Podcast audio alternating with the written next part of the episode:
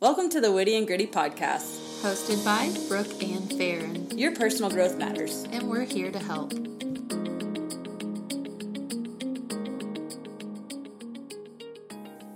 Hey guys, I'm sitting here with my mother in love, Betty Daru. Betty, tell our audience hi. Hello, everyone. Yes, like millions of, okay, maybe not millions of people, but several listeners out there. Thank you for coming today. I'm glad to be here. This yes. is going to be fun. You just got off a 24 hour stint watching our little children. I got my, right, I got my grandma time in. Yes, and now a nap is in store, I'm sure. Oh, that's what we're doing here, right? Yes. I came for my nap that yes. I deserve. We told everyone we're going to go record, but after this, we're just going to go crash on the couch. It'll be great. Um, all right, so I obviously know you, uh, but for the listeners that don't know you, tell us a little bit about you. What are you doing these days? What are you up to? I'm an attorney. I've practiced since um, 1984, and I have a small practice with my partner Calvin Capshaw and some staff and one other lawyer. And uh, we do mostly federal commercial litigation. Um, so if normal people need lawyers for things like traffic tickets or divorces. Um, I refer them to someone else because that's not what I do and I don't even know how to do it. right. But I'm pretty sure that you could figure it out because you're a pretty smart lady. Oh, thanks. Yes. And you got some kids? I have four grown children, mm-hmm. one of whom you are familiar with, yes. your husband, Jacob. Yep. and Jacob is the third of four, and so two big sisters, Sheree and Michelle, and then little brother Eric. Little brother Eric. And what is the grandkid total at? We're at eight with one in the oven. Yes. Going to have number nine in February. That's impressive. Not yours, though. Not your oven. Gosh, yes. Make that clear to all listeners. That was not a pregnancy reveal. no, this oven is turned off. Alrighty, so that's where you're at now, but tell us a little bit about you as a kid. Where were you born? Where do you what do you call your hometown? Siblings? Tell us about that. I uh, was born in Kansas, and we moved around a bit when I was a kid. My father was in professional theater, and then when I was a young child, he got a job as a professor of theater at Lamar University. So we moved to Beaumont, and then I grew up in Beaumont from from then on through college, actually, I uh, lived in my childhood bedroom yeah. until I was 22 years old and had graduated from college. Wow. And after um, undergrad, then I went to the University of Houston and got my law degree and went to work. Yes, yes, you have. Uh, siblings, cousins, family nearby? I have. Uh, I was the youngest, and I have one brother and two sisters, and then I had an older brother who died before I was born in a very tragic. Um, it was a DWI um, pedestrian accident, mm. and so I didn't know him, but it certainly colored um, my family's you know relationships and, and thoughts and memories. So I, but I was the baby child. Yeah, and so that certainly I think impacts who I am. Right. Yeah. The babies of the family will deny it. The oldest all know that's true. It's true. I sat in everyone's lap until I was 12 years old because I was the baby. Yeah. And I was the baby of all the cousins as well on both sides. So I was really the baby of the family and yes. took full advantage of that. Yes, it comes with some perks, that's for sure. Where my oldest children at? all right, so um, when you were growing up, what do you remember enjoy doing for fun? Or um, what, were you trying to keep up with any of the older kids? I think um, as a kid, I started piano lessons as a very young child, like seven years old, mm-hmm. and took piano and was, in fact, I guess nominally a professional musician because I was paid to play. I played church services and um, played the organ and piano and played some accompaniment and some some so anyway, I was paid not a lot of money, but through college, I've yeah. made my extra money that way. Hey, count it, count it. so certainly uh, that musician background, and then I also always loved sort of my two things are reading. I was the little bookworm. I was the nerd girl with a room full of books and a weekly trip to the library. And then I also grew up with a family of needleworkers. So I learned to crochet and embroidery, and I learned knitting and all kinds of fancy needlework. And that was not something that I woke up thinking about, oh, I think I'll go to Michael's and do that. It was just in my home, in my grandmother's home, my aunts, everybody mm-hmm. was involved. And I learned how to sew and make clothes when I was very young. Actually, made clothes that I wore to school when I was in sixth grade. Wow. So, but again, it was something that was just sort of in the air in my family, and mm-hmm. nobody really asked me if I wanted to. Yeah. Although I actually loved it a bunch and uh-huh. really wanted to excel and to learn new things. I, I always loved it, but it wasn't something that I, I don't know how to de- describe it. It's like whether or not your kids eat. They don't Right. think they don't wake up and say, "Hey, I'm an especially good eater." You know, Yeah. it's just something that you do every day in your family. Right. No one said you're going to sit down and join the family business of needlework. Or, No, it Right. was just something that everyone did. yeah. I think growing up visiting relatives, everyone after dinner would always play card games. And so I really like playing games, and everyone's really competitive. And it just, it's kind of that environment sets you up for it for sure. So, piano though, where did that inspiration or desire, interest start? I think again it was something that it was just expected, and I carried that with me when I had my four children. If you were going to be an educated person, you had to learn to read music and you needed to play an instrument, and that mm-hmm. was just part of your education. And so that was certainly the expectation. My parents, certainly my mother, played piano and took lessons and did recitals as a child, and that was just part of what you did. Yeah. And so that's I carried that with me, and so when my, kids got old enough, they will tell you that I was um, perhaps unreasonable about some of those things. my youngest son swears that I would withhold food if he didn't practice, and I I admit that maybe on occasion, Yeah, if he was being stubborn, I was stubborner. yeah. Is that a word? That's what parenting's all about is like seeing who can outwit each other and yeah, Yeah. survive till the end. So, um, were you ever? Did you always enjoy piano and learning to crochet? Did you always like the challenge, or was there a phase where it was a little bit of, hey, this piano is a good skill to have. You need to do it, and then you fell in love with it, or have you just always enjoyed challenges? When I was a young child, I did it because, again, it was just expected in my family. And I didn't learn to read music right away, certainly not as quickly as my teacher expected. Mm-hmm. And she would play the piece for me, and then I was supposed to read it and practice it and come back the next week and play it. And I just paid really close attention when she played the piece the first time. And then I just copied her and mm-hmm. listened to it and played what I heard. And so I thought I was a very crafty and smart Yeah. little girl, and I outwitted her. And so I had taken lessons for almost a year and had gotten fairly deep into the repertoire mm-hmm. before she figured out I couldn't read the music. Oh my goodness! and then I was in big trouble, and there were tears, and there was like I grabbed a piece of music off the piano stand and wadded it up and got in big trouble. so yeah, so it wasn't always wonderful.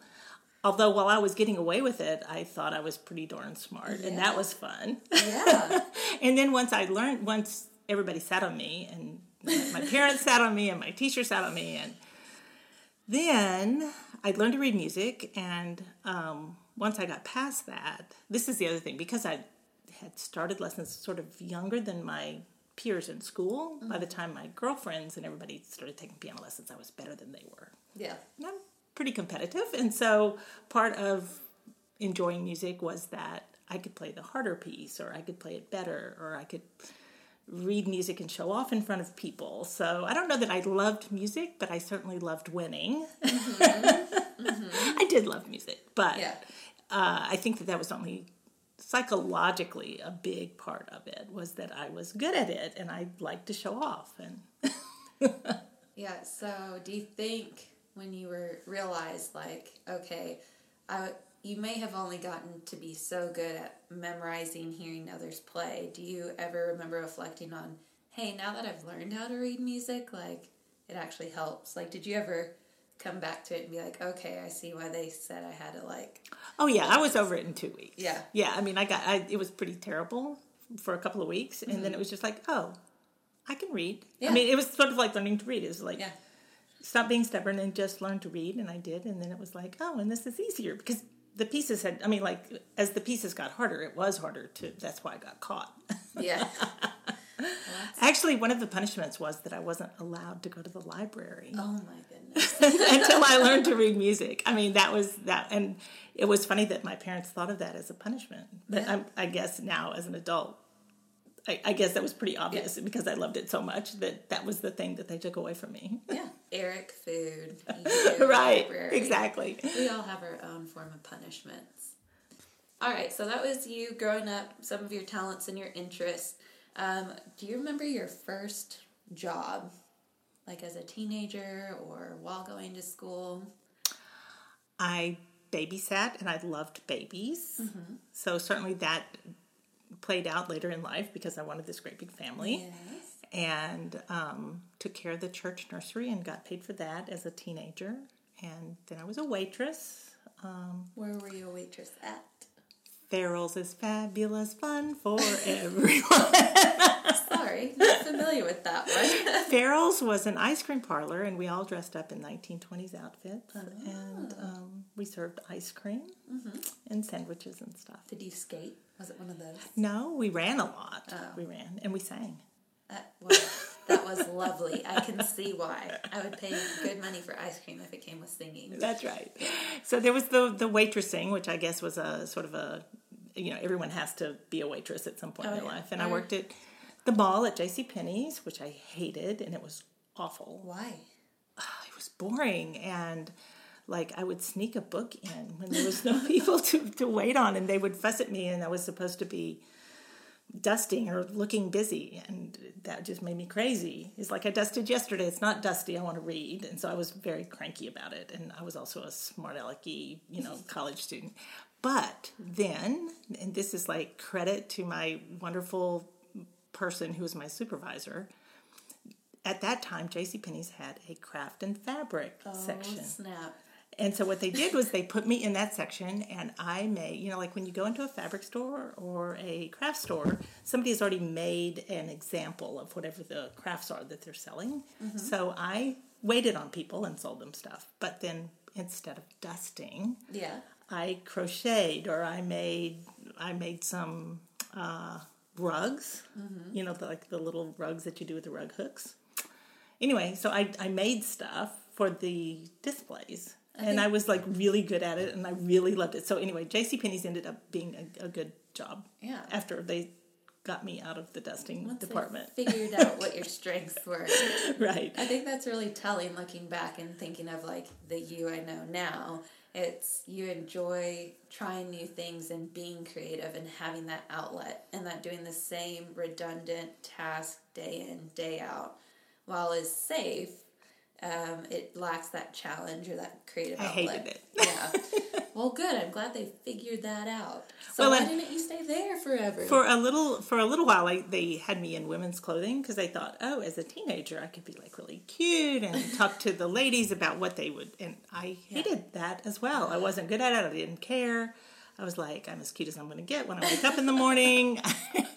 and if like somebody says they're going to go do retail therapy to this day, I can't stand that. If clothes would just show up in my closet, I would wear them. Yeah. I hate anyway. That's you enough look of very stylish and put together all the time. So Well, that's just because I like buy um, three gray suits and one pair of black pumps, and when they wear out, I buy another pair of black pumps. the staple pieces, right? Is that Yes, what call them? Yeah. Uh, but it, it also means I don't shop. Well, I jump out of the car on the way back from court, and I go in and I buy that next pair of black pumps Yeah. that I then wear for however many months until they look shabby, and then I get one more. I just don't give it any thought. The point is, I don't have to think about it or spend time on it. yeah, because you would rather spend that time Reading. reading projects, Right. what have you.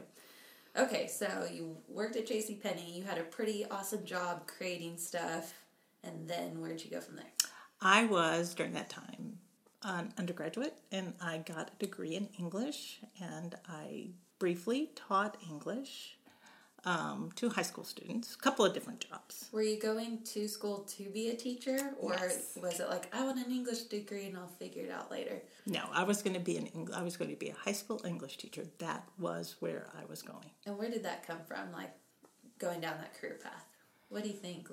Probably two things, a couple things. Yeah. Um, I had a wonderful English teacher, and uh, I loved her, and she loved me. And I did not take senior English in high school, and I don't even know how you swing this, but there was this thing that she could have a person in her room, like a student in her room, that did stuff for her.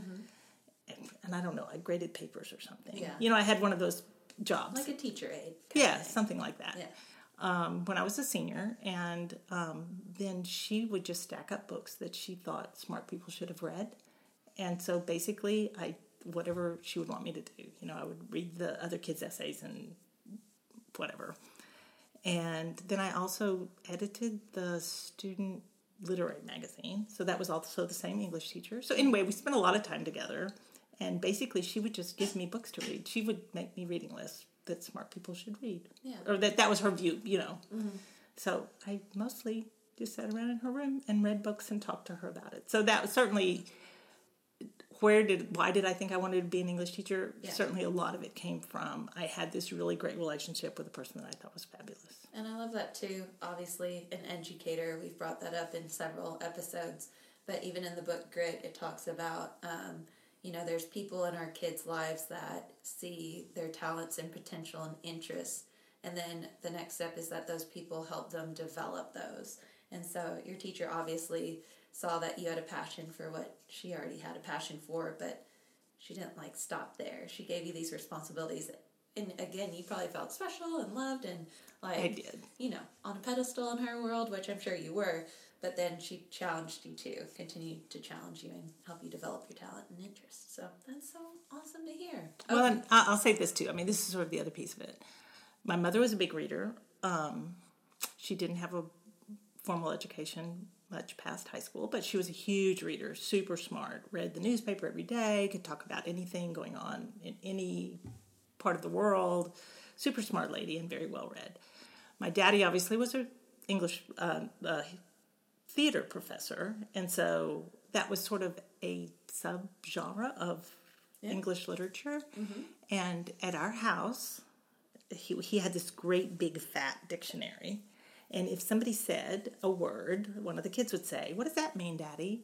And so after dinner, we all had that sort of conversation at dinner. Mm-hmm. And looking back, I'm sure he did it on purpose. Although maybe not. Maybe he was just talking, right? I don't Yeah. know, or some combination of that. Uh-huh. And so he would say, "Go get the dictionary," and he would get the dictionary out, and we and he would then we would look up the word together, and he would read it, and if there was a word in the definition that you didn't know, then you had to, you know, go to that word and read that one, and then if on that page there was a, you know, those big dictionaries have little tiny illustrations like that are an inch big. Mm-hmm.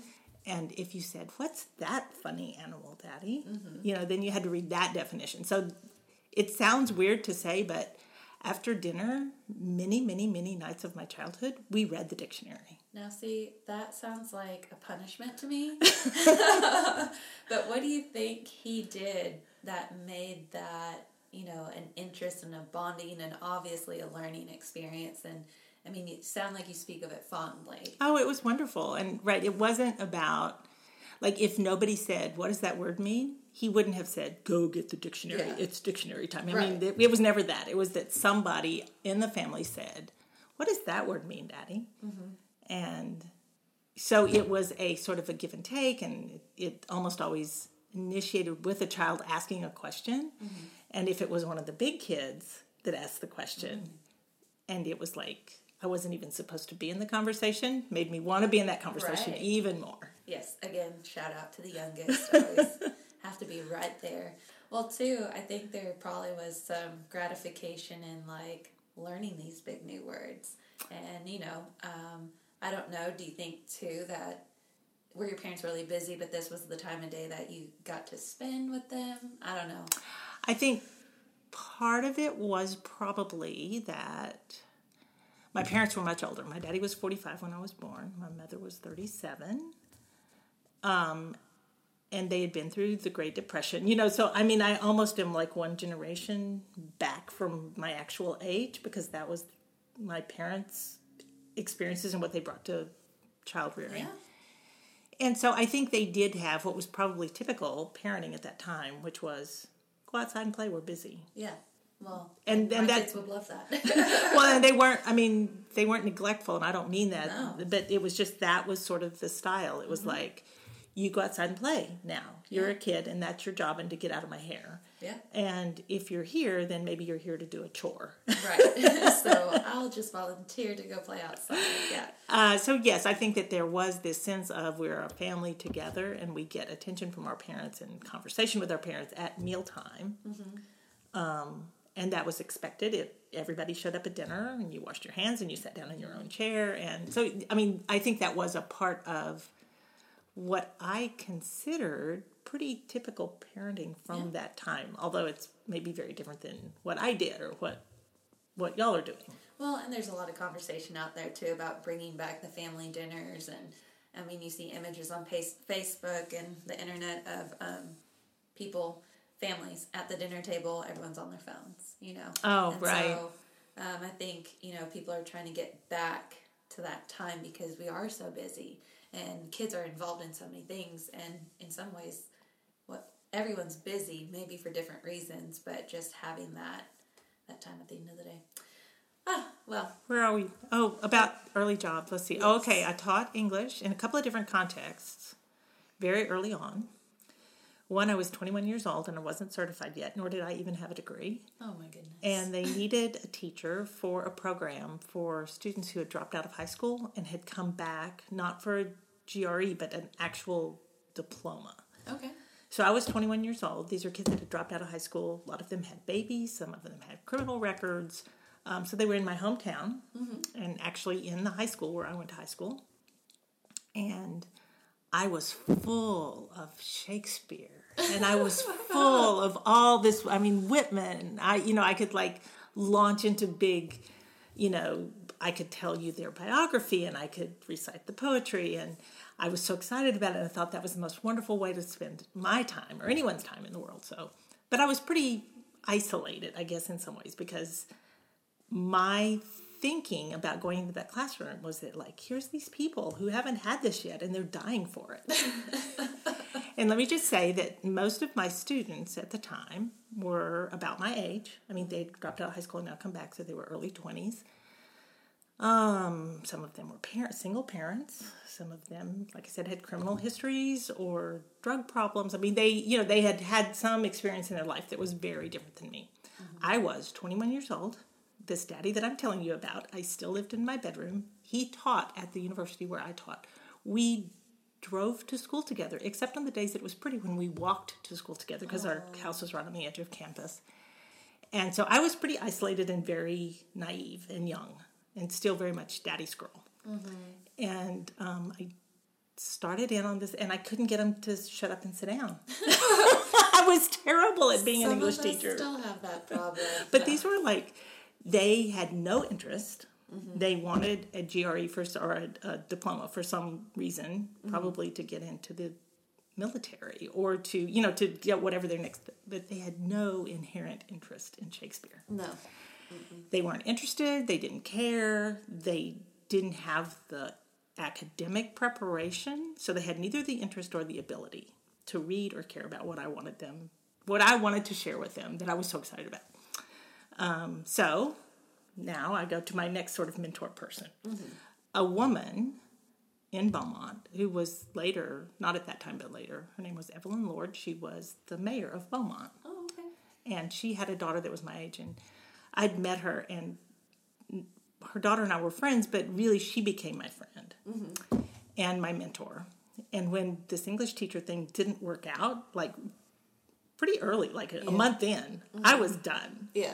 and I went and sat in Evelyn Lord's office and cried with my long blonde hair and my little blue eyes. You know, I was like such a kid. And she said to me, Betty, you're a bright school, bright girl. Why don't you go to law school? Honestly, the first time it had ever occurred to me. Wow. I didn't grow up like, oh, I'm going to be a lawyer. Right. No. she just she was a lawyer mm-hmm.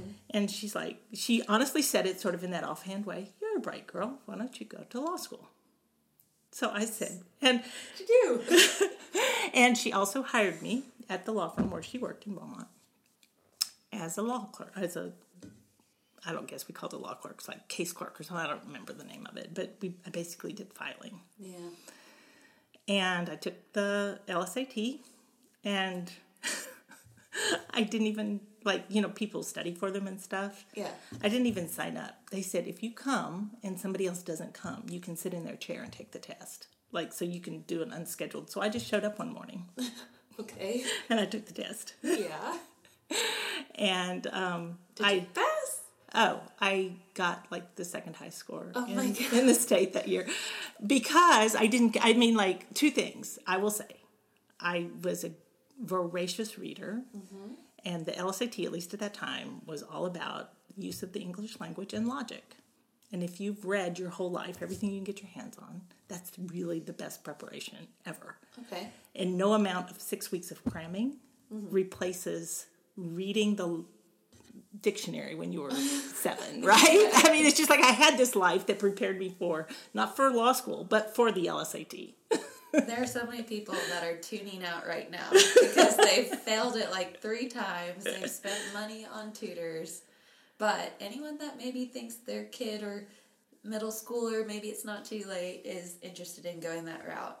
I like Just read. advice. Just read. Take them to the library. If they love reading, they're going to do.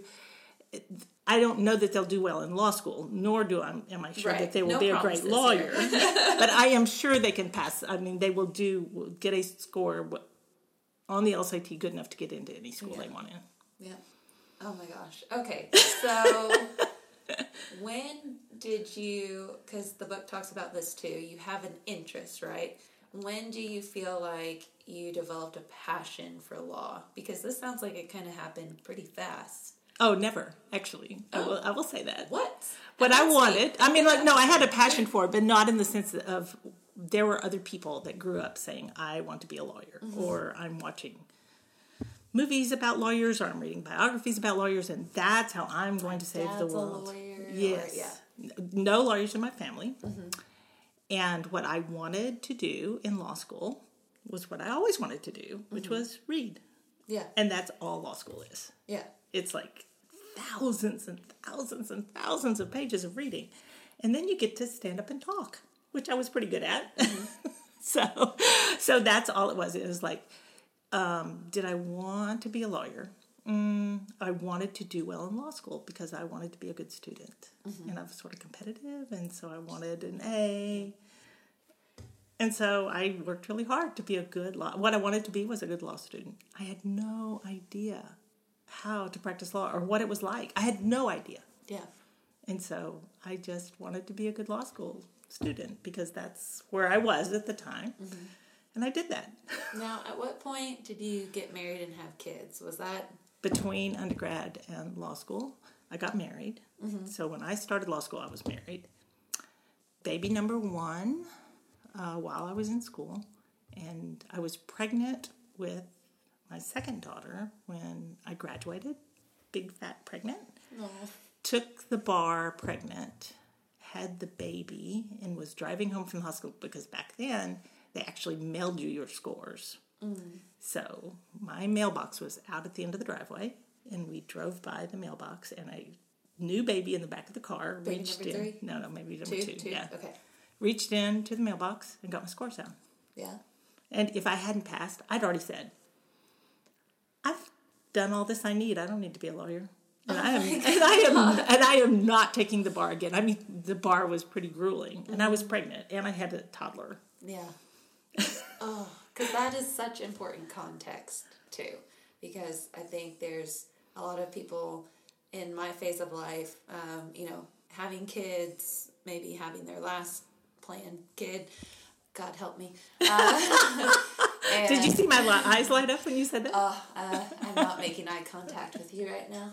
But, um, you know, maybe they went down a certain career path and they want to change career path. Maybe they thought they wanted to be a stay-at-home mom and now they're like man that's not my thing or they're working really hard to become a stay-at-home mom and so the idea of a transition while in this phase of life can be pretty overwhelming um, or trying to go back to school while having kids and all those things so i think that's really important context as we talk about this uh, for our listeners to be aware of okay so you did pass the bar I did.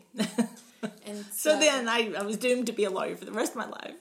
No, I'm kidding. I couldn't tell if you were kidding or not. I was like, oh, but wait, uh, all my other questions are not appropriate anymore. Okay, so now what do you do? What do you do after you pass the bar? Can you just like walk in anywhere and get a job as a lawyer, or when do you pick like family law or like patent law or I um, thought at the time that I wanted to save the world, and certainly I had this sense of if you had a lawyer, you had a lot of power. And you could right wrongs, and anything that was unjust, you could make it just, or you could stand up for the person who had not been treated correctly in all kinds of contexts. So I had this sense of, oh, I've been given this power and I must use it for good. Mm-hmm. And I think every lawyer thinks that. Mm-hmm. And it's really interesting because lawyers are on both sides of almost every issue, and both sides have convinced themselves, and sometimes rightly, sometimes perhaps not, that they're on the right side.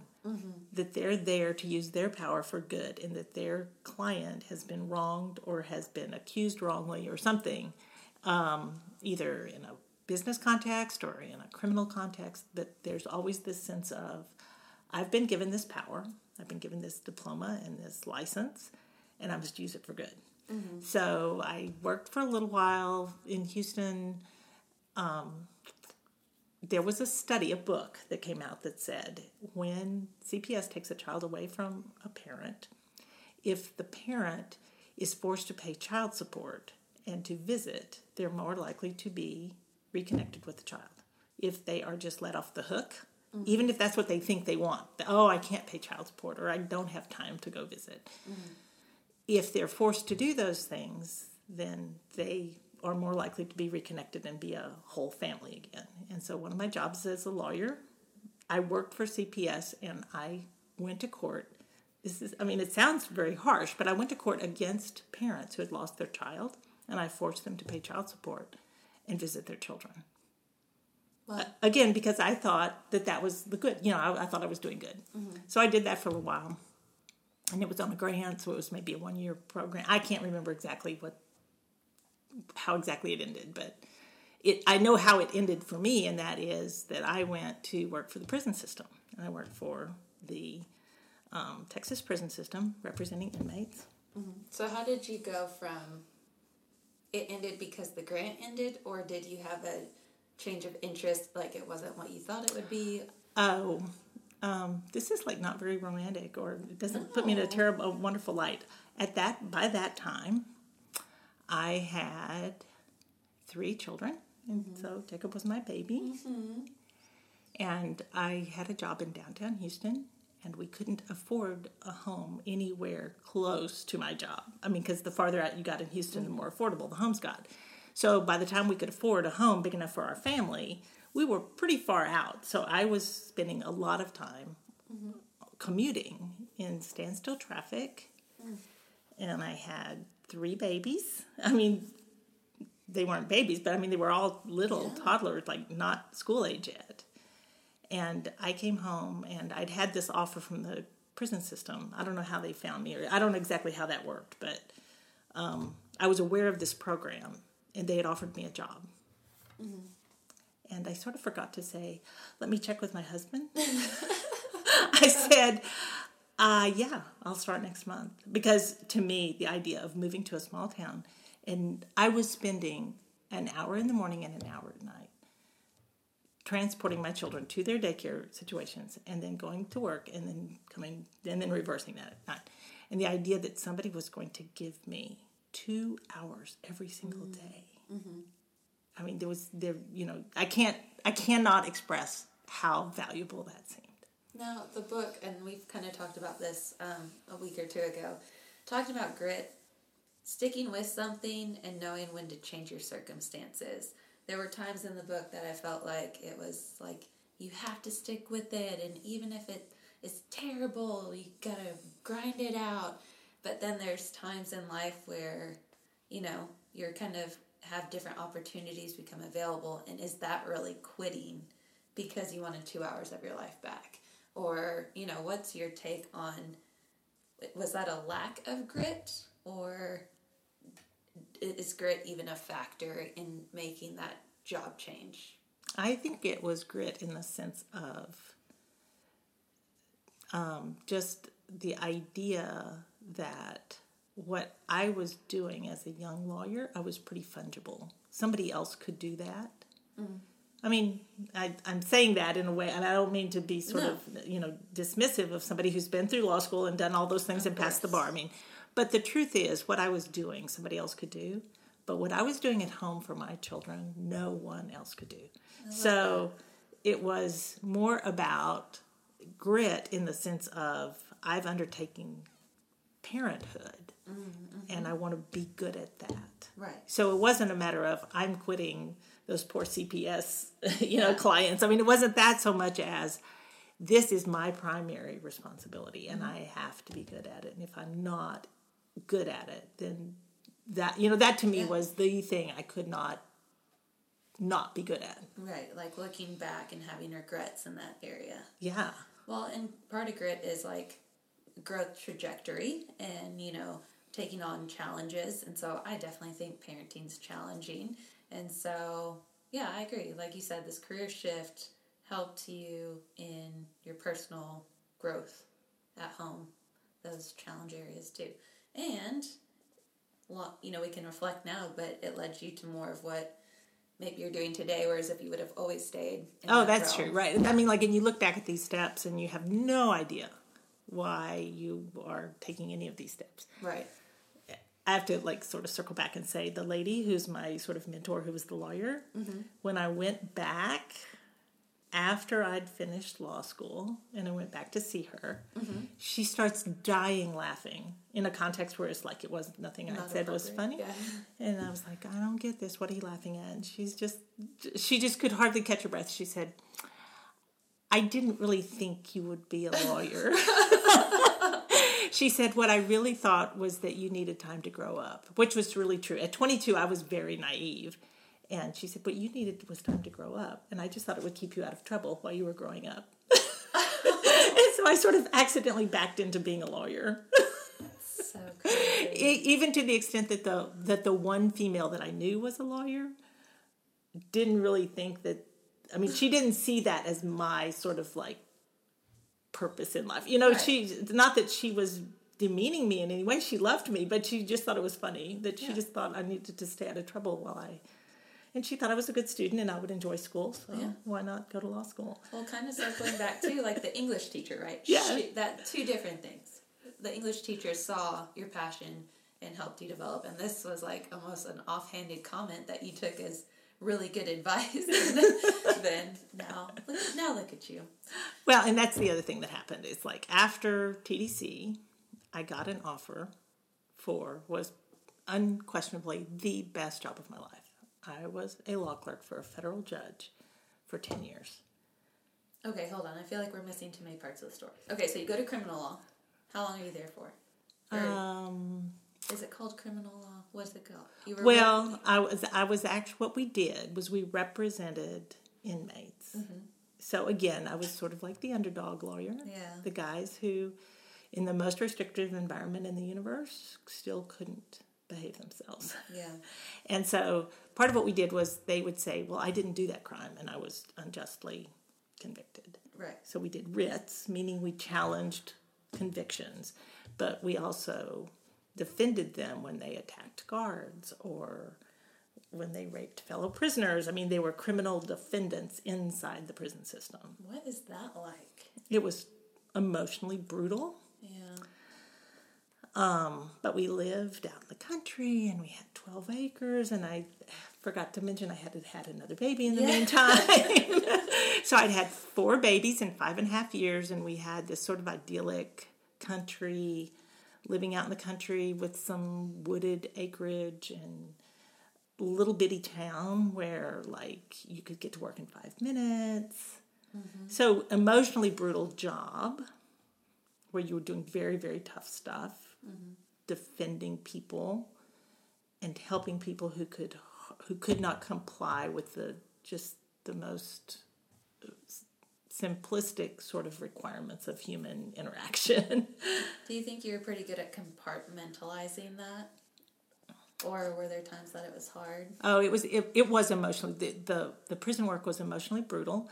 It was also very gratifying in the sense that I worked in an office with other people who were sort of defending the underdogs. And so it was like I still love those people mm-hmm. and still have contact with a lot of those people and we thought we were doing something very very important and we had each other to rely on. Mm-hmm. And there were some older lawyers in that group that this probably doesn't make any difference to anybody that's not a lawyer, but one of my colleagues, who was an older gentleman who I loved, who was just brilliant, um, had come to lawyering through sort of a circuitous path. He was a math professor, and he was one of the guys when they brought the rocks back from the moon. Oh, yeah. He was one of the scientists that examined the moon rocks. You know what I mean? Like he had this intellectual, he was an intellectual giant. And he also argued at the Supreme Court the Penry case and won, which doesn't matter to anybody if you're not a lawyer, but the Penry case is a big death penalty case and won. So we had these really uh, a close knit working group. So even though the work was hard, you were working with other people who cared about the same things you cared about. And when you had those terrible moments when you didn't win, they were there with you. And when you had something to celebrate, they were there. So it was hard, hard work, but it was emotionally gratifying in the sense that you were in a context that you thought you were accomplishing something important with other people who cared about what you cared about. And that kind of touches on what Angela Duckworth says about purpose, having that meaning, the Yes. other centered kind of philosophy. Um, do you feel like that time has helped you a lot in your where you're at today, or a combination? Or are we gonna get to something that like really grew you in some? I mean, your toolbox as a lawyer has to be huge, but was that part of your journey that you feel like toughened you up or made you realize how important it is to have, you know, a good workplace environment? Um, one of the things you're supposed to do as a lawyer, and I think most lawyers do this, um, plug uh, for lawyers. We're not near as evil as you think we are. We're mostly good hearted people who work very hard. Um, you're supposed to do pro bono hours, meaning you do work for free. And one of the things I've done from the time I I couldn't do anything when you work for the federal government as a law clerk to a federal judge. That's all you do. And so for those ten years, that's all I did. But when I went into private practice, I have been representing death row inmates for free. I mean, that's in addition to like my my job, my paid job. Right. And uh, the first one I won, the second one I lost, and he was executed, and the third one we're almost to the end. Wow. So you have to get the rest of the story later. Oh, a little teaser. Okay. Um, he is on death row. Is like one person that we won is no longer on death row. One person was executed, and this man probably in the next six months will know the answer. and so do you think this is like that's how your time working in that situation has Absolutely. I mean, I wouldn't have understood death penalty law, which is very, you know, it's very isolated and very technical, and so I had an opportunity to learn that in an environment with other people that knew that, and I've had this opportunity to work with other people mm-hmm.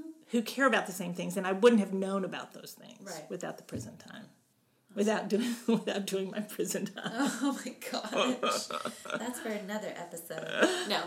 Okay, so let's move on then to your favorite time. You said 10 years serving um, a what? I was a law clerk to a Law federal clerk. judge. Yes. And so why did you enjoy that so much? You know, this move was the same thing. I had four little kids. Um, youngest was three, so three, five, seven, and nine. And um, the prison job was just emotionally It, it was just brutal. I mean, it just was. It, as as much as I learned, as much as I loved it, it was hard.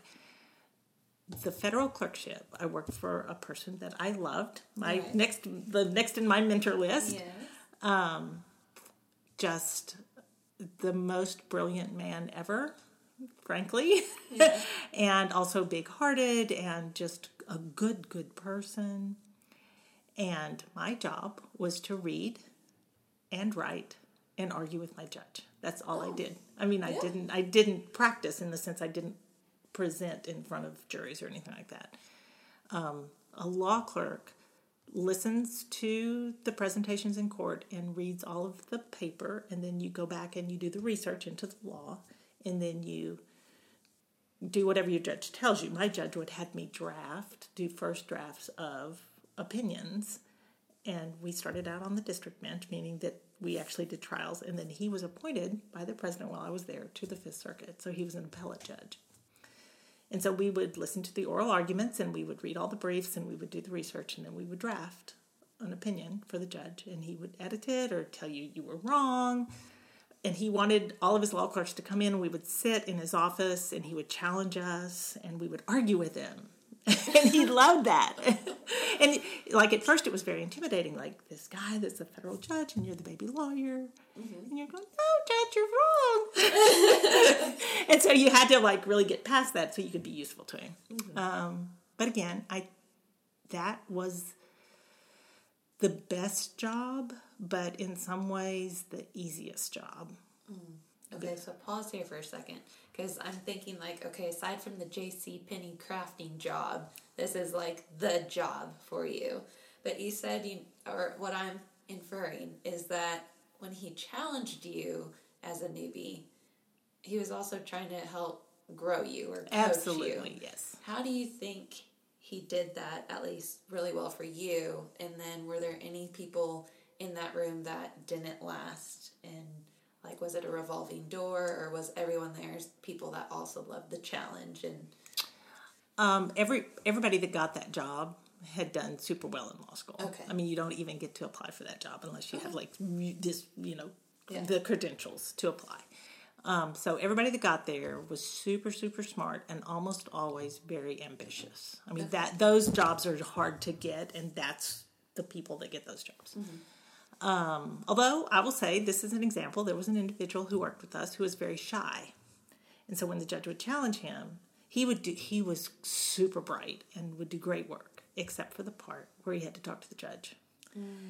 And when he had to do that in front of just three or four people, he would stutter and blush and hang his head and say something sort of off topic or you know sort of bad piece of humor or something. You know what I mean? He just was very uncomfortable. Mm-hmm. And the judge would say, "John, go write me a memo." John, go write me a memo.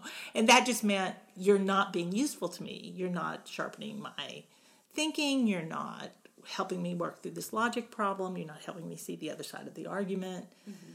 because you're too shy to. I mean, it wasn't that he wasn't intelligent. right. So he would be sent to his room Well, to write a memo because he couldn't do the oral part. So yes, there were people. Uh, I mean, and he was the most extreme example. Everybody had sort of a learning curve where you had to be sort of bold with your judge, and and if you weren't able to bring that challenge to him, you weren't helping. Yeah. I think the book talks about that too, where people might have the talent or the credentials, but they lack, you know, the getting knocked down and getting back up again. And you use the word ambition. Um, so it's nice to see, again, that playing out in real Oh. world scenarios. Very much. Like, just because you come with this great resume, there's still that added X factor that you need to be able to continue to grow and, and move forward. So, how do you think then that he helped develop that? And you can speak for your own behalf because it's probably a little different for everybody. But what do you think helped? You know, why do you think you loved him so much, or how, how did he help you grow? I think intellectually, he was. Um, I never caught up with him. Okay. and you really really value that that you think every i'd never walked into the office that I wasn't smarter when I left that day. I mean, he was just so far ahead of normal human beings. He was so smart. And it wasn't just intelligence, it was about he not only knew what the law was, which every good lawyer and every good judge, you know, has that sense. He was always thinking about where the law should go.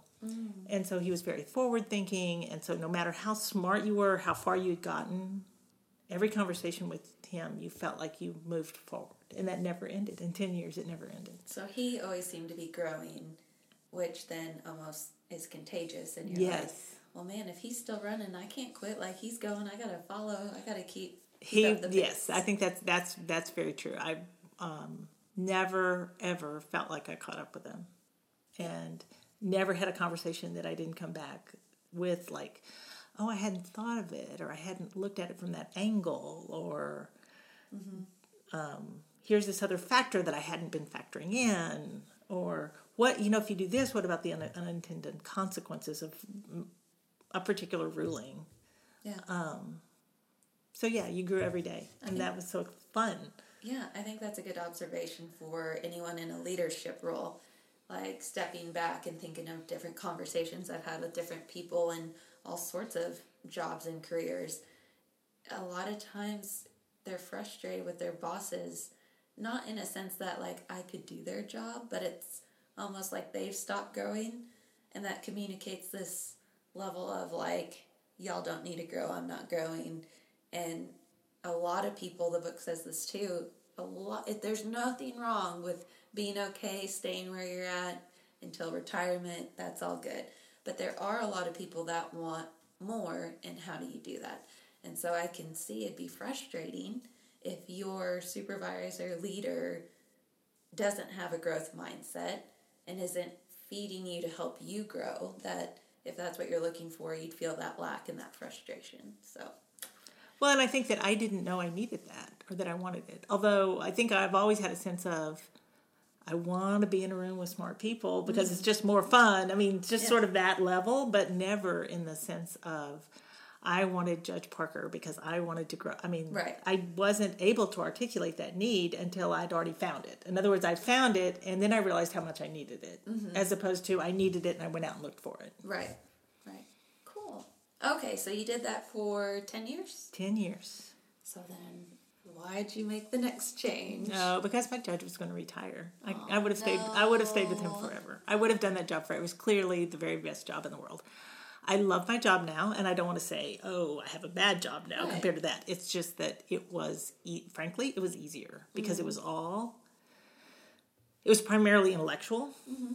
You read, and you wrote, and you talked, mm-hmm. and you didn't have to worry about the business part of it. You didn't have to worry about was your client going to pay you, or if you hadn't won and you didn't get paid for that job, then how are you going to pay your staff and the light bill, um, and all the and how are you going to bring in the next new client? And if I don't do well in this hearing, then the guy in, sitting in the back who's watching me is never going to hire me because I'm not going to be effective, and so I'm not going to get hired. So it's all of those sort of the business of practicing law that didn't exist in that job. Yeah. And I can't tell you how draining it is and how much energy and time it takes to deal with. Oh, and you have to hire people, and sometimes you have to fire them. Mm-hmm. And it's a business, and you own a business, and you have to do all of that before you get to practice law. And in that job, you just showed up, and the government paid your salary mm-hmm. because you were that's who you worked for, and it wasn't a particularly handsome, rich salary, but it was adequate and generous. I thought for me, I thought it was, um, Doing what you loved. It yeah, was the great. and it, it was right. I never went to, you know, none of my children went to school barefooted. Mm. we weren't wealthy, but I mean, we didn't do without anything. Right. So then you have to go and do the business of lawyering, and you have to do all of that, and sometimes it takes up three fourths of your time Mm-hmm. before you ever get to the part that you are lawyering. Right. Yeah. So, when it, where does this factor with opening your own practice? Did he retire and you opened your own practice, or did he retire and you went to work for another law firm? I went to work for someone else, and from there went to work for another big law firm, and then my partner and I split off from the big law firm, and we started our own firm. um, because it was the right thing to do at the time from a business perspective. We weren't um, in mesh with our firm from a business perspective. They were making decisions that we thought we couldn't support. So it was a tough decision. It was hard, um, and it made our lives harder. In some ways, easier in some ways. Um, Our firm is much smaller than the one we split off from, so there are less conflicts. Um, so I mean, it's it's all good, but it's just it's it's a lot of work, and there's a lot of risk, and with risk comes throwing up in the bathroom and still, you know, and fixing your mascara and going out and smiling because you can't let anybody see you sweat. I mean, so there's a lot of that mm-hmm. in the business part of law. Yeah. And then after you do all of that, you've got to show up in court and do the law part of law, which is the part that people see and that you have to be good at and that you love, but mm-hmm. You don't realize how sometimes it's you have to do a lot of work before you get to do that part. Mm-hmm.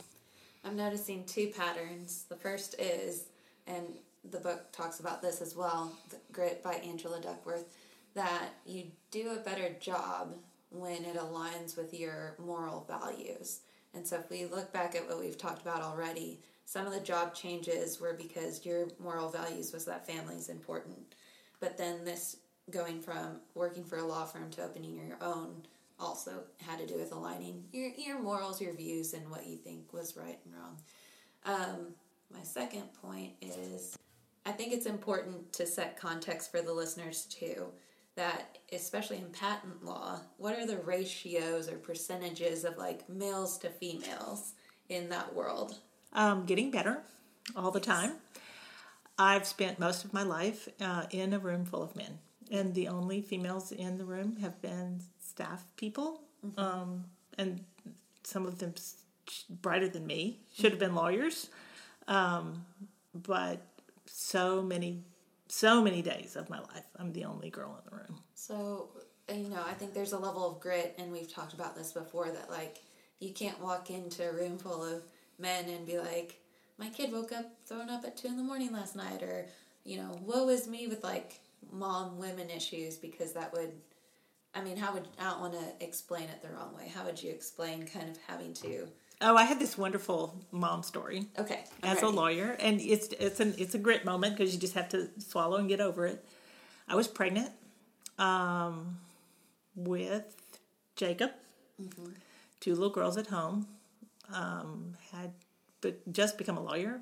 I mean, just a year or two before that. Pregnant in court with my client, um, and I was at a docket call, meaning there was lots and lots of people there, like hundred, a hundred probably people, lawyer, not lawyers, but people with their clients in this room, and a fairly uh, old white male judge. And I wasn't the only female lawyer in the room, but maybe one of two or three. And I was pregnant and had on maternity clothes. I mean, I was dressed professionally, but I was clearly like big and pregnant. Mm-hmm.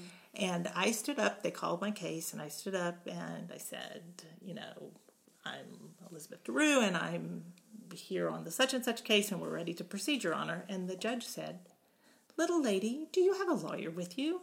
Oh, no. And my client is right standing right next to me. And I said, Yes, Your Honor, I am the lawyer. You know, it's like you're trying to, yes, Your Honor, I am the lawyer, you know. Um, and he didn't do it. I at the time I felt humiliated, but he didn't do it to be mean to me. yeah. He just did he just made the assumptions from his background. He was an older lawyer and when he went to law school there probably were no women in his law school class. He just came from an environment where no woman a pregnant woman in a court could have been the lawyer. That just mm-hmm. wasn't within his experience. So it wasn't that he was being mean to me, but it certainly was a set of expectation, expectations that I met every day of my life Yeah. professionally. Man, that must be hard. Oh, pretty soon you just don't care. I mean, Yeah. at first, like as that young pregnant girl, I was very humiliated, but over time, I got to where I truly didn't care. And as I cared less, my male colleagues cared less, and so the barriers really broke down sort of naturally because I forgot I was a girl, or I stopped thinking that I oh I'm the girl here, so I have to like behave in a certain way, or I have to like you know be careful of somebody's ego. And I just sort of got over that. Yeah. And so I just stopped thinking about myself as the only girl in the room, even though I still was. Yeah. I mean, as recently as last year, I tried two cases where I was the only fe- in in cases that are like great big cases with lots and lots of lawyers, and I was the only female lawyer in either one of those cases. Uh, although I'll say things are better now, and things are better even than the last ten years. Many times, I'm now not the only woman lawyer in the Yeah. room. Do you get like a little like wave across the room or like, yeah, girl power? Or is it just mutually understood and you guys still play it cool? Um, there is a docket call that we go to quite often. That um, not not this year, but recently there were like 150 lawyers in the room, and there are about seven of us that, and we all know each other, and so we would count, and we would walk out the back door of the room and after court and say, "I think there were seven today." Oh, see, y'all need a little Facebook group too. That's awesome. So now that you've been practicing law and then you have your own firm, which was probably exciting at some points, but then like you kind of alluded to is like, well, now the only thing is the part you enjoy is you know split and less because you have all these other responsibilities to do.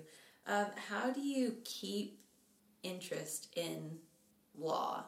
Um, some people, once they become a professional, whether it's a teacher or whatever their job is, they'll stick with it for a while. But then, like, boredom will set in, or there's this bright new shiny opportunity over here, and they'll completely change career fields, which, as we talked earlier, isn't necessarily a bad thing. But if you feel like that's your purpose and your calling, how what do you do to keep it entertaining or um, fight it when it's a mundane situation or maybe you're having a rough time at work what do you do to combat those feelings? Um, I'm actually at the point where I could retire. I'm, i know. I'm old, no i'm not like that. But I'm old already- enough. I'm already. I am old enough that I have colleagues who are my age who have retired, um, and I certainly could. So that is an option, and I think I'm going to retire someday.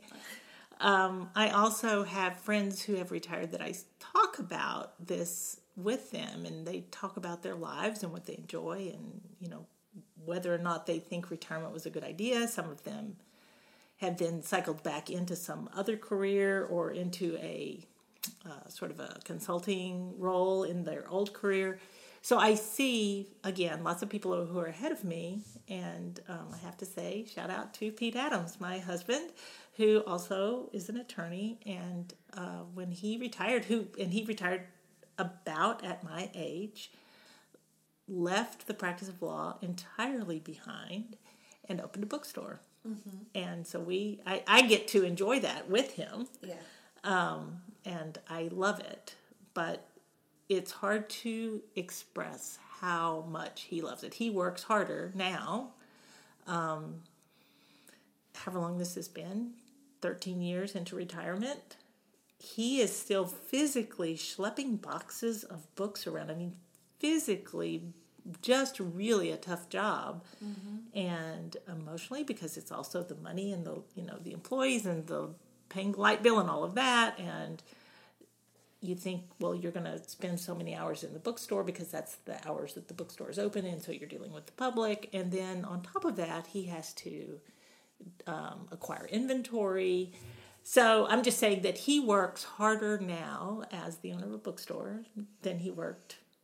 I don't want to say that harder Yeah. than he worked as a lawyer. I think that's true though. yeah if we asked him he'd probably say that Yeah, Yeah. I think so too. So um, he's obviously an example of a person who's ahead of me, who I'm coming along behind and um, learning from. And his answer to that question is he retired, completely left the law behind, did something else that he really, really loves, and loves so much that he does it every day, sometimes 10 hours a day, and almost every day. I mean, seven days a week yes because he loves it so much. So there, I mean, so there's an, an example of somebody who really left the law behind, quote, retired, but started this brand new life.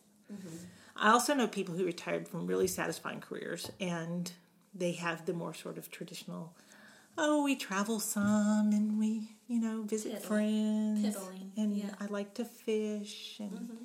so I, and, and I want to say that I'm going to get to the point where I'm going to do that because I do have things I enjoy. Yeah. I can read and I can do needlework and I can spend time with my family. And so that's what I consider sort of the more traditional retirement. Um, I'm not there today. so tomorrow I'm going back to work. Yeah. I'm going to the office tomorrow. So in case you were wondering if I've talked myself out of it. We're not holding our breath over here. well, what do you think keeps you working? What is it about it that draws you back? um, okay, you'll be my therapist for a moment? Yes. Fear.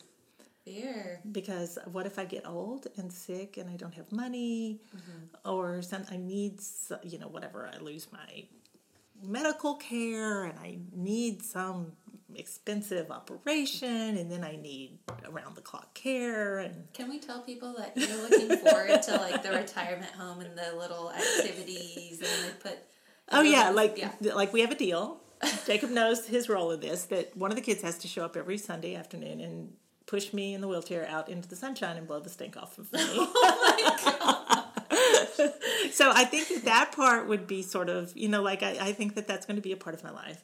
But the truth is that um, there is fear. There's the fear of I can walk into a room, many, many rooms, many days of my life, and I have spent all these years getting to the point of my career where I walk in and I'm the one with the answers, or I'm the one that that somebody respects or someone turns to for help, and that's very gratifying.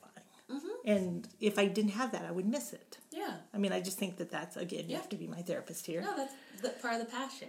Yeah, well, and I think though that it's also part of I probably need a therapist and I need to deal with fear about like not having enough money or needing care and I'm not ever probably going to be good at relying on other people.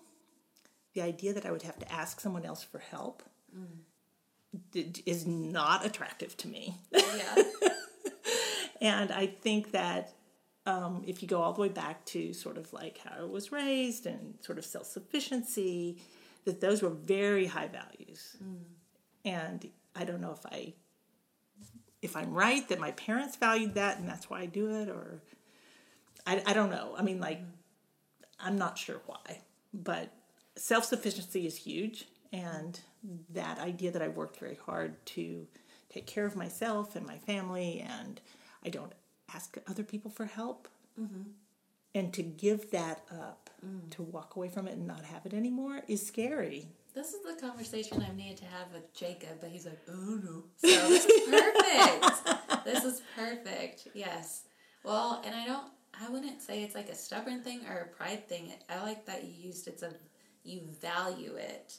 And it, not that it makes you better than anyone else or anything like that, that you just value that about yourself, about the self sufficiency. I like the way you phrased all that because other people can be like, not necessarily about Jacob and of course not about you, but just like, oh, that person's uh, too prideful to ask for help or they're just stubborn. And those all have negative connotations where really it's just back to your core values and belief in what you're striving for. So, But I think it's also part of me sometimes like I'm in a study where, or I'm reading a book where they say, well, you need to acknowledge, you know, the pride and get rid of it. And it's like, if it's a spiritual sort of growth thing, that that's one of the things that we try to address and try, that's a growth that mm-hmm. we need. And I'll just say, since I was 18, when we get to that chapter in the Bible, I raised my hand to say, yes, I need to work on that. And here we are. I'm well into my 60s and I'm saying, yeah, still need work on that. and I don't mean to be cavalier about that No. or flippant. It's important and I do understand the importance, but and I also understand that I'm not good at that. And I'm not sure how to get good at it. yeah.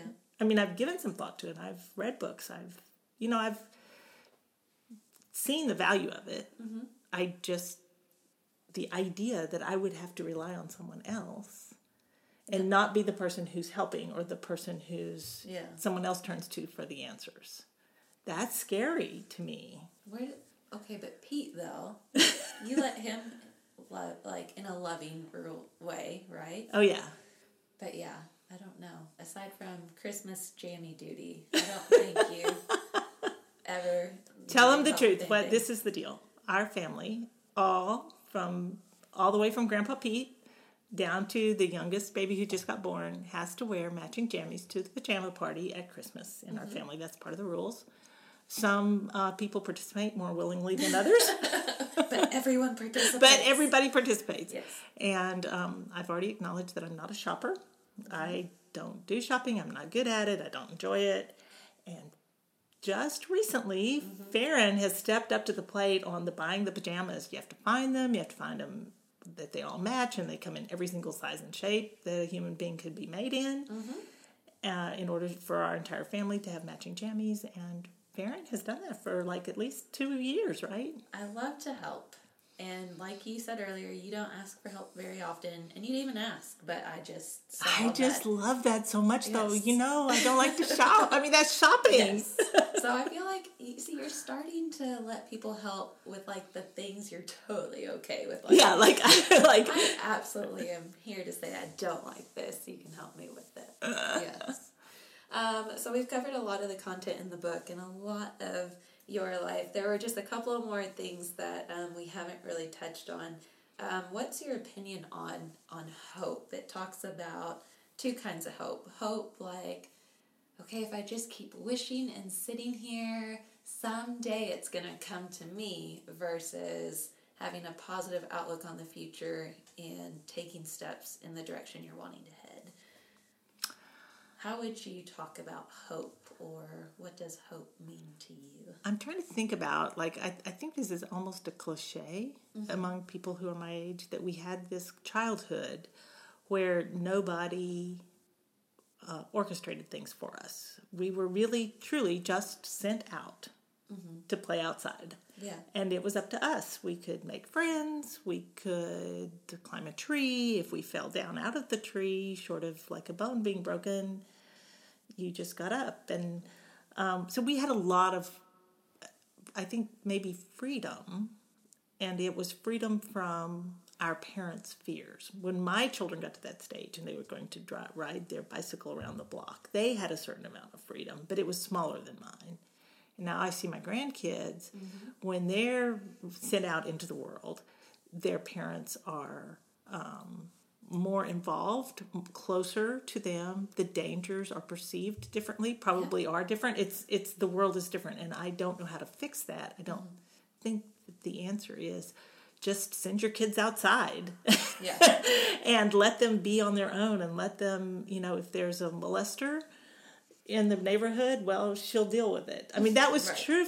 I mean, like when we were growing up, nobody in my family said, "Oh, it's after dark. What if Betty was um, Kidnapped. kidnapped by a molester?" No one ever said that. They said, "She better get her butt back here. She knows it's dark."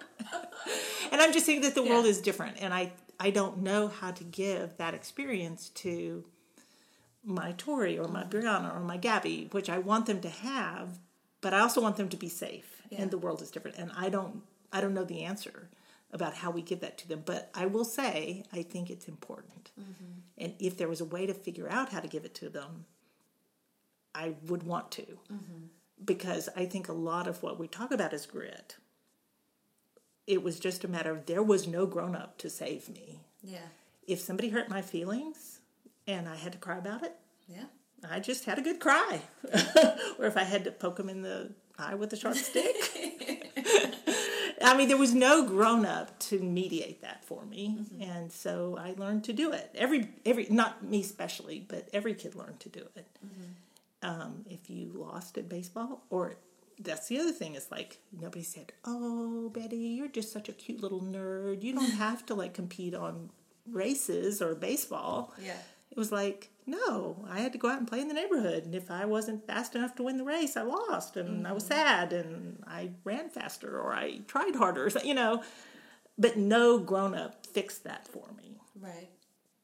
And I think that that's what I want to give the little ones. Mm-hmm. But I don't know I don't know how exactly. Yeah. I'll let you know when I figure it out. so, like, when you guys had hopes or dreams, you just, like, were brave. Like, I would think brave in the perspective of where we're at now, and you just went and did and tried. And if it didn't work, you could either leave it or try something different, and you just went and did. Right, and that every every child sort of had that experience. I think Right. that that was a tip. Uh, not every child. It was a fairly typical experience of a child. That's how you grew up, and I, you know, I don't know that. I would say that my parents were loved me, and I was very Yeah. confident of that. They loved me and thought I was a smart, wonderful kid. The some baby of the family would say that. well, and I just and and I actually think that I went to school and my teachers thought I was smart, and so uh, there were lots and lots of people in my life that thought I was a smart, neat kid. And so, did I internalize that? Yeah, I thought I was a smart, neat kid. Not because I necessarily was. You know what I mean? It's like not because I wasn't smarter or neater than other kids, but because that's what the message I was getting from my parents, from my older siblings, from my teachers. Mm-hmm. And so you do get hope from that because then if somebody says, okay, Betty, you're a smart, neat kid, and something bad happens to you, you don't say, oh, I must be dumb or ugly. right. You think, oh, I got to try again because I'm the smart, neat kid. Oh, I love that. or like when law school got hard. I mean, I never went to school. I never, I mean, this is just my experience. Yeah. I was always the smartest kid in the room. Always. That, I probably wasn't, but that was That's my I was experience. Okay. from the time I was in kindergarten. I was the kid that could already read. I went to Lamar, and it's a. I was the big fish in the little pond. I was the vice president of the student body and the president of the student senate and president of all whatever it was I wanted to be president of. And I would walk in, and my professor, honestly, I was like 21 years old, right? Pretty naive. My professor would call the roll, and they would they would get my name, and he would look over his glasses, and he'd say, "You're White Jacobs' kid, aren't you?" And I'd say, "Yes," mm-hmm. because my daddy taught at the the school where I went to undergrad, mm-hmm. and everybody knew my daddy, and I I think they all loved him. I loved him. I thought he was fabulous. So I had this experience that I was the best person in the room. Mm-hmm. Not because I was, but because that was my experience. And then I went to law school, and my daddy didn't teach there. Oh no. And you had to be that smart to get into law school. In other words, it was only the smart kids got in, right? right. And so suddenly I looked around in law school and I was like, oh my God, I'm not the smartest kid in the room. But you know what happened? It was like I thought I was. So I, I worked harder. Mm-hmm. I love that. So, I mean, in some ways, like what I want to give to my Tori is like, hey, you're the smartest kid in the room. Yeah. Because in case there's ever a point in her life where she's not, mm-hmm. I want her internally to think she is. Yeah. Self fulfilling prophecies, but like with a positive twist for sure. Well, I just think that that's something that I think there's actually studies, and she talks about that in the book. If you expect more from a child, mm-hmm. they give you more. Yep. I agree. And when there's, like, if you could somehow objectively test, did the kid you expected the most from actually have the most to begin with? Probably not. Right. And I will say that that's probably Betty. Mm. I wasn't the smartest kid in the room, mm-hmm. but I thought I was. Yeah, I love that. I don't know what the answer is for trying to replicate those experiences like your generation had. I think hearing you talk about it, it was just natural. A lot of, that was typical is the word you used. And so I think nowadays we'd have to be very, very intentional and consistent to replicate some type of similar experience for kids these days. But and somebody would like jump into your life and like be all nasty to you like what you don't you don't love your children? Like you let them ride on their bicycles and it's after dark and they're not home yet? Yeah. they would just be all over you. You know what i mean? It's just like it's not only that I, every i mean the world is different and i don't know how to go back and i don't know how you would choose to set up your life to where you could even give that to the child because that's not what the world is like anymore. Mm-hmm. we've talked That wasn't very hopeful, was it? Oh, I think it's something to think about though, and in each of our situations, see what we can do in our own little world, and to remind ourselves that you know Oh, just other people's opinions. That could be a whole nother podcast episode too. Um, last thing, and then if there's anything else you want to close with, but um, what do you think parenting children, and I feel like we're already going down this route, parenting children to be gritty? What does that look like? And I know you have four. and I talk about like me and my three siblings, and then like my three kids. They look alike, but they're so different. and so, what is your opinion on trying to raise a child to have grit? What would some of those things look like? I think some very, very simple things, which mm-hmm. is when a child says, Can you tie my shoe? Oh gosh, please don't whine. I've heard that one before. Just- Well, I was trying to think of an example that everybody's encountered. no, that's fine. And then, and then, by the time they're old enough to say, "Can you tie my shoe?" I think the right answer is, "Let me help you learn to tie your shoe." And I think that is a very intentional and just completely draining part of parenting. And I will say that um, Damon was better at that than I was. Much better. He was better at, okay, right over left, make the bunny ears, tuck this one over that one a million times over and over and over. And so I think that idea of, and that's just an ex- I mean, that's just one little bitty uh-huh. tiny thing, but your day as a parent is full of them. Mm-hmm. I can't cut this string. Yeah. I can't reach the TV remote an inch away from me. Yeah. Right. Or I need some water. Well, I wanted three ice cubes, not two. Oh my god. And so I think that there are those kinds of experiences where you can say, do it yourself, kid. Um, although, as a parent, I will say I I wasn't the best parent at that, even though I value it. I think that too many times I said, "Let me tie that shoe," Yeah. or "Let me get those ice cubes," or what you know, whatever. So I think that that's just a self criticism. I could have done it much better. I think the other thing is, and this is another thing that I think I, I'm qualified to say because I did it wrong. Um, I wanted my kids to love and be successful at the things I loved and were successful at. And it took my children to teach me that they had strengths and interests and things they were good at that I didn't even get. Um, and so I say to the young version of myself, let them be themselves. Let them have their own things that they are interested in. And this is the example that I would use in my family. I gave birth to four athletes, Yeah. and there is no indication in any part of my being that I would give birth to a single athlete. Which I think, if is probably a different book, it's about the part of God having a sense of humor mm-hmm. that He would give four athletes to me. That just seems crazy and mm-hmm. funny, and He probably got lots of fun out of that. Um, but my children taught me about athletics, the value of them, and what you can learn from them, and how hard they are, and how good you know how good they can be for you as a person in other areas of your life. I didn't know any of that, but my kids taught me that, and so I would say to my younger Betty self. Let your kids teach you about that stuff you don't know. Don't insist that they take piano. or, I mean, you can insist they take piano for Right. five years or Yeah. something. Yeah. But then let them up. Yeah. Feed them, let them go on. Um, and I probably wasn't a great athlete's mom. I mean, I would show up at the games with a magazine. and I would sit in the back of the stands and I would be there. Go, Jake. Good job. Hit that ball. and I'd go back and read my magazine. Yeah. So I think that we can raise children. My point is, I think we can raise children to be who they are rather than who we wanted to be or who we are. And so, what's going to happen, I think, is that one of my athlete children is going to give birth to like a bookworm. Maybe you have that person at your house. I think I do. And so, like, then the athlete mom says to the bookworm baby, Uh-huh. okay, we'll go to the library one more time. If you'll tie your own shoes. Yes. Otherwise, we're not going to the library. That's your punishment.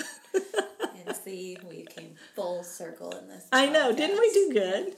That's funny that you say all that because the Betty I know now, I think you've been very supportive in your you know, adult children's interests and all of that. So, But as a baby mommy Baby at mommy, okay.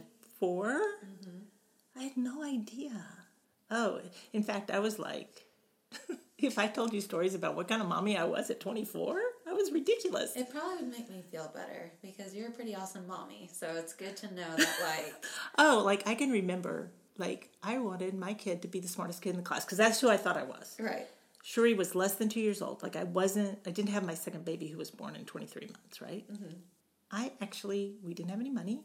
I created flashcards Oh, so she could learn to read and count.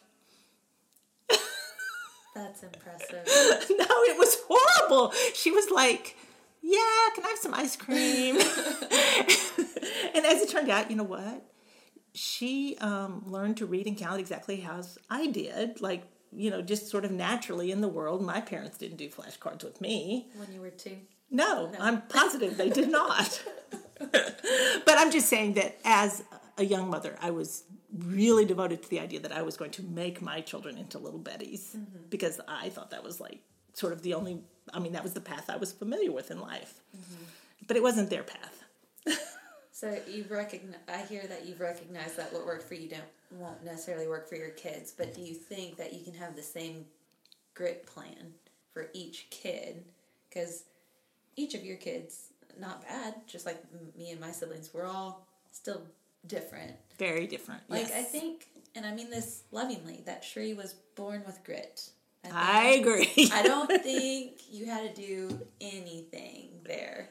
Um, so, uh, do you think you could approach if someone has multiple children? Can you approach them all with the same grit plan? I think part of what, ha- and this is maybe true across our society, and this is a good thing, a good change, is that um, fortunately for my children, I had a very demanding job their entire childhood. So I, I wasn't around to ruin them. well, I mean, I could I could still expect a lot of them, but they got a break from me. Mm-hmm. And if they had had like me as a stay at home mom with these great high expectations and probably you know bad badly executed high expectations i could have ruined them and lucky for them they got other they got grandparents and they got teachers and they got coaches. Mm-hmm. and they had all of those people and together we raised good kids. Mm-hmm. And that if all if and they probably had a lot of interaction with adults other than me because I did work all day. Mm-hmm. And when I got home I was exhausted. And so like the kids had to do things for themselves because there just wasn't enough of me to go around and so, in some ways, that is a sort of a recipe for grit. The kids had to do things for themselves, they had to rely on people outside of our family. And if I had been a full time stay at home mother with all my intensity and all my expectations, I would have ruined them. They would have all been Shakespearean actors. Or no, they would have been resentful little piles of neur- neuroses oh or something. because I think that it really was good for them to encounter other people's parents and babysitters and coaches because each one of those adults brought something to them. Most of which, those little pieces that became a part of them that were very important, were not pieces I had to give them. So I really think that they they grew into who they were because they had some separation from me. And I don't know if that's true of every parent, but I was a little overbearing. You know, I'm a strong person. I always am. I'm very certain that I'm right always. well, because you you pretty much are. Like I can't think of a time that you weren't. So there's that. No, and and it talks about that like supportive parents, but that are also have like limits and expectations, and so I think you did it. I will very well. say that this is the other thing, and this came from my parents certainly, and I replicated it without thinking about it, and can only see it now in retrospect. My parents were very strict when I was little, and very I don't know how to say this hands off as I grew into my teen years. And my daddy actually said expressly to me that he thought that I needed experience making mistakes while I was still at home Mm. because I would then come home to my little loving home and talk about my mistakes and maybe, you know, get some guidance about them. Mm-hmm. He didn't. He thought that he, if he helped me more make the right Decision on the front decisions. Yeah. as a teenager, I would not have the experience that I needed as like when I go whenever off into the world as an adult. And I think that I brought that to my kids. I think they had a lot more freedom as teenagers than maybe some of their peers did. Mm-hmm. So they made their own decisions, some of them good, some of them bad. Mm-hmm. But this is public, so we can't go into all of those details. but I'm just saying that as little kids, I was very, very tough on them. Mm-hmm. You've heard the story about like um, they had to make 100 on their spelling test. Um, yeah, Jacob has also shared that story, and that sorting socks was a punishment in the house, and so now he will not sort socks. Because I ruined him. See, I told you. yes, but I tricked the kids into like it's a matching game, and so Oh, it's a game. Yeah. See, good for you. I was It's I was not that clever. I was like, no, I am not putting up with any more of your smart mouth. So you go and do the sock bucket. no, it's like whitewashing the fence. They think it's the best game ever. So But so I was very, very strict and very hard on them as young children. But I also think they had more freedom and more flexibility and more decisions to make on their own as teenagers. And so I, that's how I was raised. That's how I raised my children. I'm probably an advocate for that. Mm-hmm. There's probably lots of evidence that says I made mistakes. Oh. that there's that had maybe not been the right approach. That I might have done some things differently. But in terms of grit, though, I really think that that idea of having experience, making mistakes, and owning them, mm-hmm. and then figuring out how to fix them is like in, in I think in her words, in the words of the book. I mean, that's one of the things that define grit. Mm-hmm. you, have you heard of the new term called a lawnmower parent? Oh no. They go in front of their kid to eliminate any obstacles. So it used to be Oh, helicopter, right. which means like the second there was something, they swooped in and saved the day. But now there's lawnmower where like the kid doesn't even ever have to face because they just plow everyone down. Those kids will never learn to spell. Well, you know, with technology these days, no, I, kids need to learn how to spell. You know, I, I said last thing, but there was one other um, topic in here that I was like, I don't know if I know that answer about you. It talks about having routines as like they studied all these experts from all these field different fields and their daily routines or habits were not the same but what was the same is they all had kind of daily routines that you know they attributed to their success. Mm-hmm. Like i do know that you walk right? Obviously exercise but you've mentioned before it's kind of your relief from all the day's tension OCD would be a good um, term to bring into this conversation at this Oh, point. I would not have thought OCD. Oh Why my do you say gosh. OCD. Oh, because I have to do the same thing in the same order every day professionally. tell me, tell me, like what? Walk I- into the office, put your key in a certain spot. Like, where are we talking about? Well, no, like I had like um, if I get a phone call, Mm-hmm. I have to return that phone call within 24 hours. Period. And anybody that works for me has to go by the same rule. Okay, And if you don't, you have to come in and talk to me about it. So I mean, sort the socks. Oh yeah, yeah, exactly. And so um, I also have to clean my inbox every morning. Now I don't do all the work. Like if I have something that came in that's an assignment that that's going to take two hours, I don't instantly stop. I have to work through my entire inbox first thing in the morning as I have my first cup of coffee, and then I mark the ones that need, you know, more like if it's a if it's a question, can you do a meeting at one o'clock? I can answer that one. Yeah. Yes, I'm available at one o'clock. But if it's like, can you do some research and answer this question? Then I mark that one. So by nine o'clock every morning, I have my to do list and I've looked at everything that's come in overnight. I've returned every phone call. Um, I have a calendar that I check every morning and that I know exactly what calls or what meetings or what hearings are, you know, are I'm facing. So um, I do do the very same thing, the very same way, in the very same order every day. Um, I own my own business. I could go in whenever I want to. I could leave whenever I want to. I I probably can count on one hand how many times I have not been at the office by 8:30. And I'm almost always there by 8:15 because other people arrive at 8:30 and I want that 15 minutes Yeah. to do whatever I want to do. Yeah. So yeah, I mean like I'm I'm very um, rigid about like what time I arrive at work, when I eat lunch, um, what order I do my like how I organize my day. I'm a huge list maker, and if I have had a long day and I still have three things left on my list, I cannot go home. I have to finish my list. Or I mean like I mean that's not completely true. Like if it's something that can be put on tomorrow's list, but I have to have tomorrow's list made. Mm. I can't just have them open. You guys can't see my face, but I don't want you to misconstrue my face. My face is like I feel like I have gotten in the way of some of your habits and rituals before.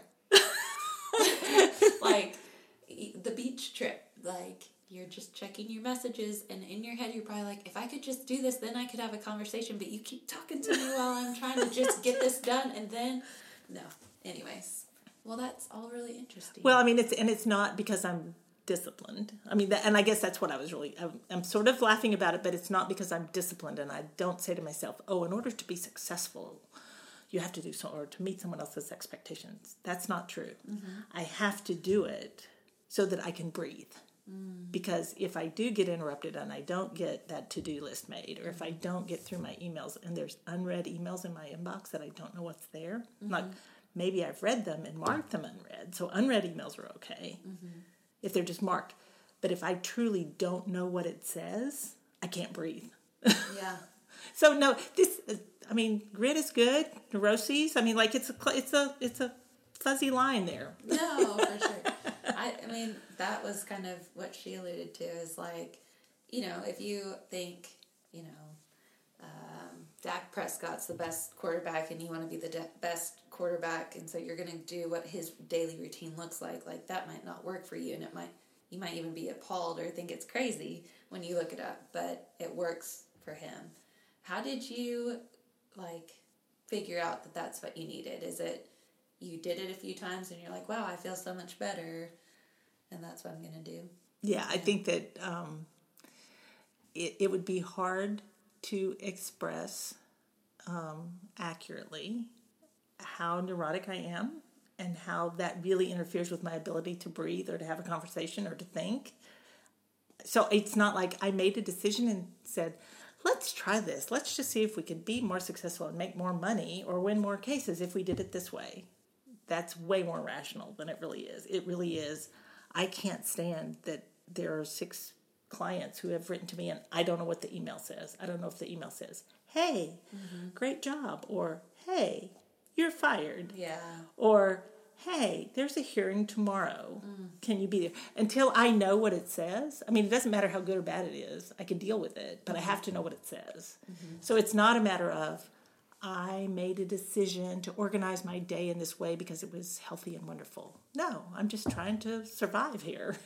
Something you just said sparked another question too. Um, you said to you know when you're talking about making the business more money or leads to more success, do you like consciously set goals and have like a tactical plan for like if this is the goal you want, like a plan to get there, or I mean, are you just inspired? I don't know. Do you have? part of having a partnership a sm- you know a, a small firm is that you work very closely with that one other person and i will say that calvin and we we laugh, we laugh about this all the time we're completely opposite and together we're a whole person together we're a whole lawyer Okay. because we really complement each other, but we're very, very, very different people. And um, a lot of things I've learned from him. Um, I'm actually a little bit older than he is, but I still learn from him every day. And so a lot of the business decisions we've had to consciously talk through and make decisions like, are you going to have a law firm that represents only plaintiffs or only defendants? Or are you going to have hourly or contingent cases? So, business decisions. And so, we made some very, very conscious decisions. Not because I was smart enough to do that on my own, but together as we worked together, we had to reach decisions and then be completely bought in from both of us for us to be successful. Mm-hmm. So I, I guess my answer is credit to my law partner, yes. Yeah. He's more of the planner in the goal aspect, and you're like, what, what's our challenge today? I'm ready, let's go. Or I'm like, um, let me just calm my mind so I know what's expected of me and I can succeed and be wonderful.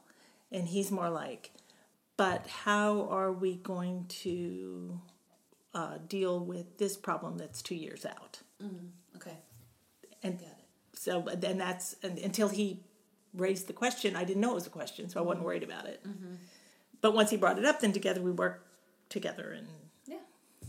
Do you feel like you achieved most of the goals you've set in life? Like Mm. professionally? yes. Yeah. I mean, I figured it was a yes. But I also don't know like what goals you would have in your, you know, your well and, and it i think that probably again I, I don't want to like leave the impression that i'm this like emotionally healthy person who does this all right i'm just saying that i obsess over things and i am very competitive and i have to win. And so a lot of these things that i've achieved maybe didn't come from the healthiest spot. And that i would say the things that i would want to achieve that i haven't achieved and this may just be because of my age, I think that are more, I want more psychological health or I want more spiritual health or I want more growth on that realm. Like I don't go to bed at night saying I want to make more money next year. I'm I'm okay with that part, but I do go to bed at night saying, well, I didn't handle that well or if I had been a little more insightful, I would have handled that conversation differently, or I would have handled that question from the judge differently. So I would need growth, and I think that's the part that I go to bed at night thinking, "Ah, I'm not there yet. I do need more. But is it, do I need more money, or do I need to win a bigger case? The answer is nope, I'm good on all that.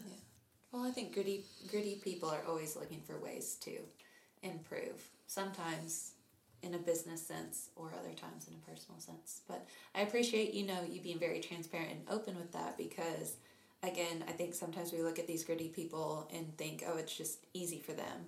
Or they don't have these thoughts and feelings like I have, and that's why they are so accomplished or where they're at today. No, it's because they're more neurotic than you are. they just hide it well.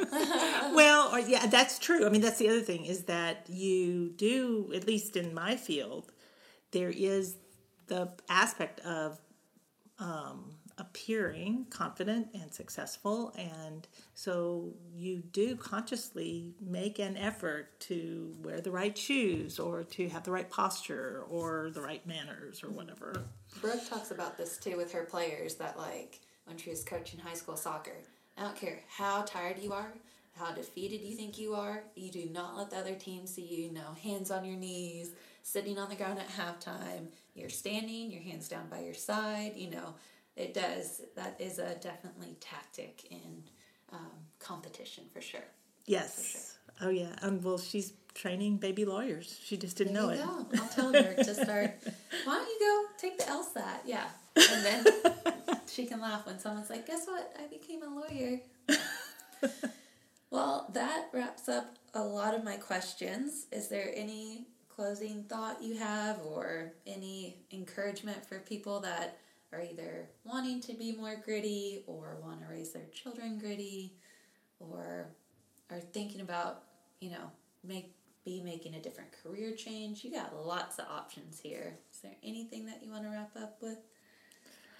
she says this so well in the book and I, I i think it really is core for me is that you gotta love it if you're doing it to impress somebody else or to prove to your parents or your peers or someone else it's not gonna work it's not gonna it, it might work but you won't have that ultimate grittiness that ability to overcome the inevitable defeats mm-hmm. if it's not really yours, if you don't own it. And I'm not saying, okay, you have to own this goal and you can somehow make yourself own the goal. I'm just saying it's more about know yourself. Mm-hmm.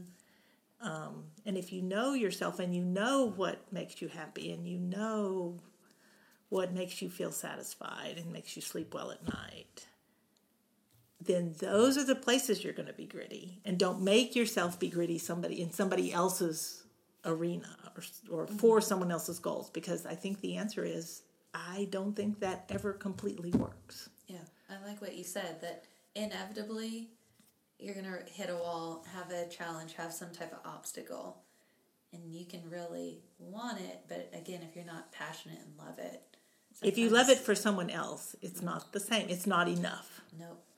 If I want it because I think my mommy wants it for me, it's not enough because things are going to get bad. They they have been bad for me, mm-hmm. and they're going to be bad for everybody. Mm-hmm. And when they get that bad, if it's not your personal goal, somebody else wanting it is not enough. Yeah, I love it. That's a great way to end.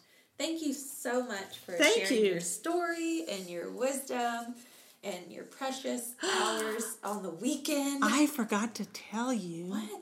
That I worked as a security guard when I was in Oh, yes. law school. Okay, we have to, we have to end with this story because this is probably out of all of Jacob's favorite stories, this is one of his favorite. Okay. I don't even know what part of it he thinks is cool, Oh, except well, I can that tell you if you don't say it. So go ahead. Go ahead. Um, okay.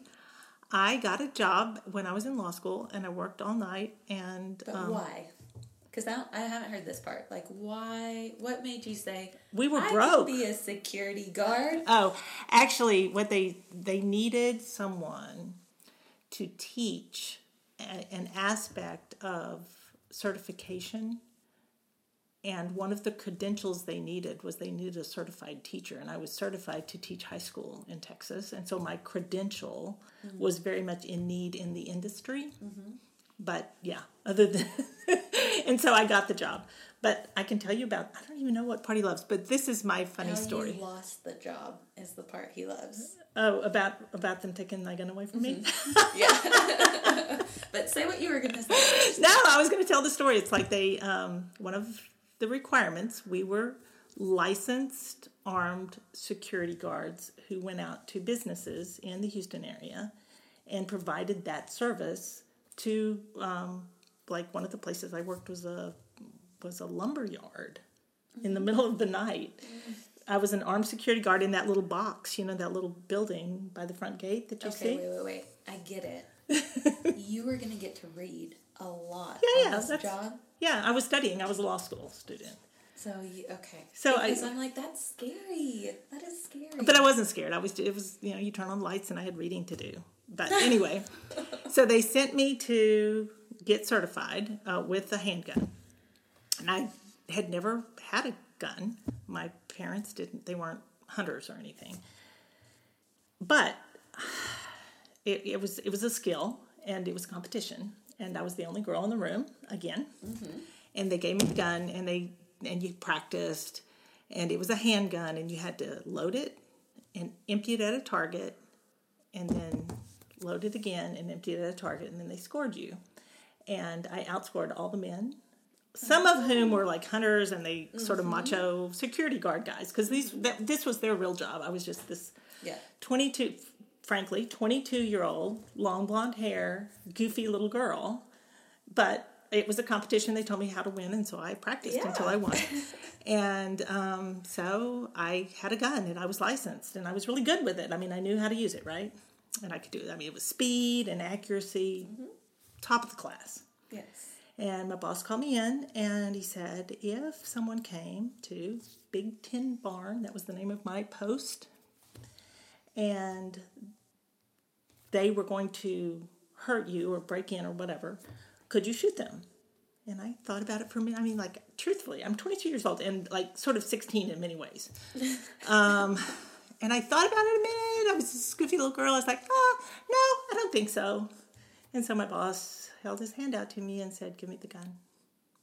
Because while you're thinking about it, the bad guy will take the gun away from you and shoot you with it. Mm. So the fact that you had not that I got the answer wrong, but that I had to think about whether I could, and I got the answer wrong. and so they took the gun away from me.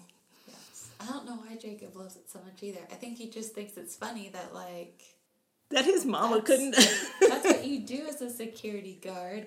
But like you could, you could really probably be one of those people that could figure out how to do any job and do it well.